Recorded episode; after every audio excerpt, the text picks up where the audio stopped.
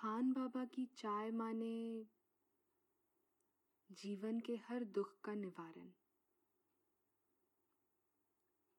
इस दौड़ते भागते शहर में जहां आए दिन हर कोना तेजी से तरक्की की चकाचौंध में खो रहा है, वहीं खान बाबा की पुरानी चूं चूं करती लारी और एक कोने में बजता ट्रांजिस्टर रेडियो चाय की खुशबू की तरह बिन बताए सांसों में घुल जाते हैं। आज 6 साल बाद यहाँ आई हूँ। खान बाबा की नज़रें उम्र के साथ कमज़ोर हो गई हैं, मगर वो मेरी आवाज़ पहचान गए। सलाम कहते कहते उनकी आंखें भर आईं। पहली बार जब खान बाबा की लारी पर आई थी, बाबा की दाढ़ी काली थी, चेहरे पर मुस्कुराहट और होठों पर बिन सुरताल की गुनगुन। मैं बोर्ड्स की एक्स्ट्रा क्लासेस बंक करके रुबीना और माला के साथ यहीं आ जाती। बस फिर चाय की चुस्कियाँ क्या और क्लास की लड़कियों की चुगलियाँ क्या। सूरज दादा सर पर चढ़ जाते पर हम तीनों लगी रहती। फिर खान बाबा चूल्हे पर रखा पतीला बजाते, टन टन टन, और हम तीनों घर के लिए निकल जाती।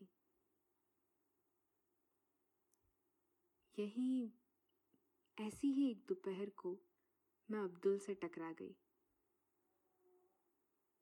मैं स्कूल की कुर्ती पजामे में 2 चोटी लगाए किसी मवाली की तरह लारी की एक तरफ किसी लड़के पर धौंस जमा रही थी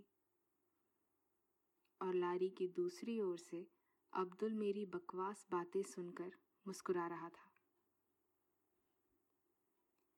उसे इंटर स्कूल कंपटीशन में पहले देखा था। हमारे स्कूल के लड़कों और उसके बीच बड़ी ज़बरदस्त मारपीट हो गई थी। बस हफ्तों तक सारी लड़कियों की ज़ुबान पर इसी का नाम था।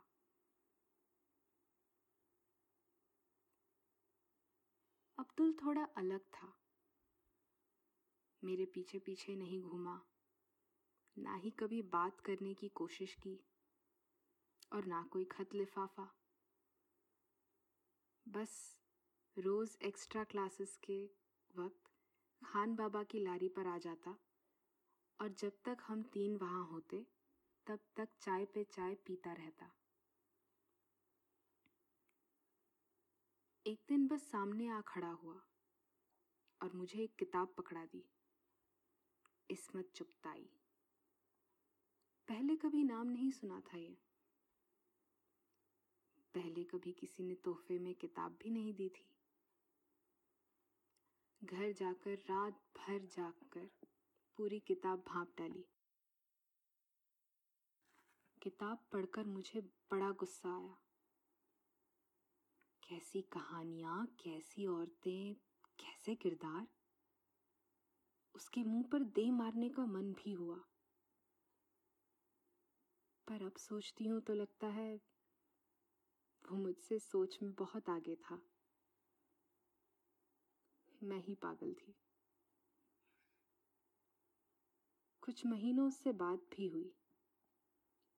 फिर बोर्ड्स के बाद वो दूसरे शहर चला गया।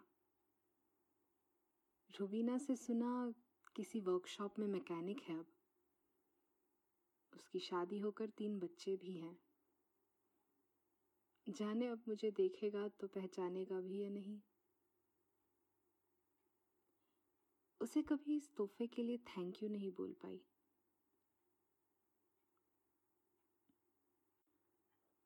खान बाबा की चाय बनाने की कला किसी जादूगर के प्रदर्शन से कम नहीं। पतीले से दूध छांटते तो ऐसा प्रतीत होता मानो कोई जादूगर एक मायावी रुमाल पिटारे में से निकाल रहा हो। पल भर में दूध का रंग, रूप, स्वभाव सब बदल देते थे। दूध चूल्हे पर चढ़ने से लेकर चाय का मसाला डलने तक मानो किसी ऑर्केस्ट्रा की सिम्फनी बज रही हो,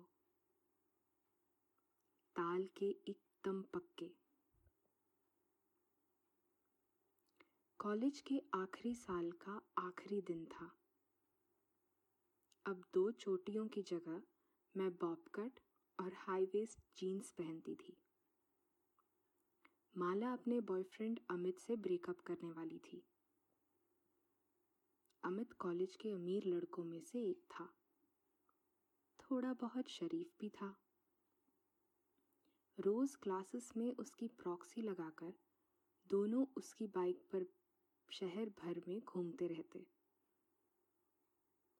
दोनों के बीच ऐसे कोई बड़ी परेशानी नहीं थी, बस माला को यकीन हो चला था कि हमारे फिज़िक्स प्रोफेसर श्री श्रीनिवास उसके जीवन साथी थे। बेशक श्रीनिवास सर लड़कियों को ज़्यादा बढ़ावा देते थे।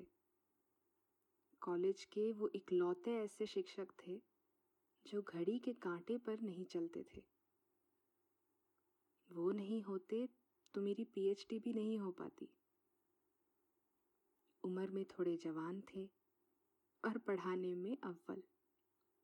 क्यों ना आता माला का दिल। माला और अमित अपने रिश्ते का टैली लगा रहे थे।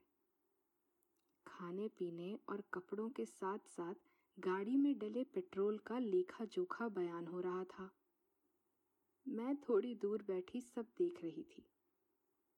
दोपहर का वक्त था, इसलिए लारी पर भीड़ और रेडियो की आवाज़ दोनों ज़्यादा थी। मुझे किसी का हाथ मेरी जीन्स की पिछली वाली जेब में महसूस हुआ। छुअन से साफ पता चल रहा था कि पॉकेट मारने के इरादे से हाथ नहीं लगाया जा रहा। मैंने शोर मचाने से पहले उसकी शक्ल देखनी चाहिए। मेरी ही कॉलेज का लड़का था, तो शोर मचाने के बदले मैंने खींच के उसके गाल पर एक थप्पड़ जड़ दिया।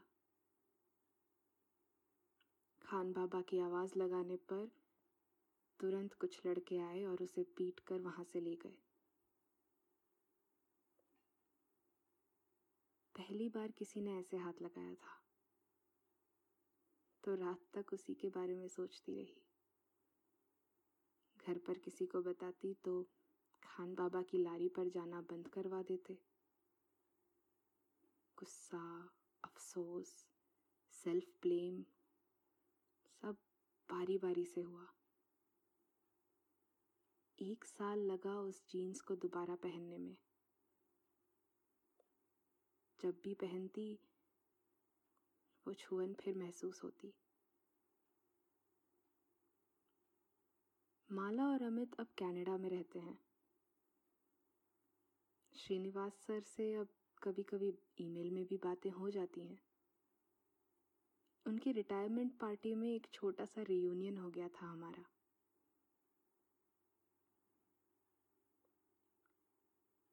खान बाबा के दादा अफगान के एक छोटे से गांव से भारत आए थे। खान बाबा हर नए ग्राहक को अपने दादा और उनकी बड़ी कोठी की कहानी सुनाते हैं। कोठी के बाहर का बरगद का पेड़, शानदार खिड़कियों से दिखता गांव का तालाब, कोठी के बीचों बीच लगा खानदानी झूमर। ये कहानी मैंने इतनी बार सुन ली कि अब कोठी के एक एक कोने को मैं बखूबी पहचानती हूँ। खान बाबा कहानी सुनाते हुए इतने मस्त हो जाते हैं कि अक्सर कोई अफगानी गीत गुनगुनाते हुए नाचने लगते हैं। आज भी लोग घंटों भर उनकी कहानियां सुनने बैठ जाते हैं।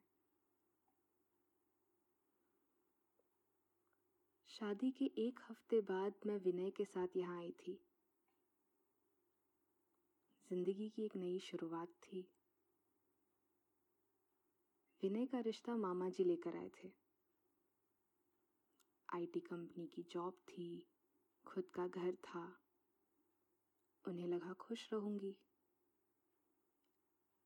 मुझे भी पहली मुलाकात से ही बहुत सुलझा हुआ लगा। नवीन विचारों और आधुनिकता की बातें मुझे भी खुश कर गई। सोचा होते होते हो जाएगा प्यार। शादी के 2 साल बाद हम अलग हो गए। कभी कभी रिश्ते में सब कुछ होते हुए भी रिश्ता अधूरा होता है। घर वालों को ये बात समझ नहीं आई। काउंसलिंग करवाई गई, विदेश घूमने भेजा गया, नया घर खरीद कर दिया गया। विनय की जिंदगी में अब दीप्ति आ गई थी। मुझे बुरा नहीं लगा। मैंने कभी विनय से मोहब्बत की ही नहीं। मैं खुश हूं कि वो दोनों साथ हैं और खुश हैं। आज 6 साल बाद यहाँ आई हूं। मेरी ही यूनिवर्सिटी में डिपार्टमेंट की हेड हूं। कुछ साल दिल्ली में रही। रिश्तेदारों को टालने के लिए दूसरे शहर जाना अच्छा उपाय होता है। रुबीना और माला की सलाह पर आज 6 साल बाद मैंने किसी से मिलने को हाँ कहा। खान बाबा की लारी सबसे बेहतर जगह लगी, और अपनी भी। तो बस यही इंतज़ार कर रही हूँ। चाय का प्याला खाली होने को है, एक और मंगवा लेती हूँ।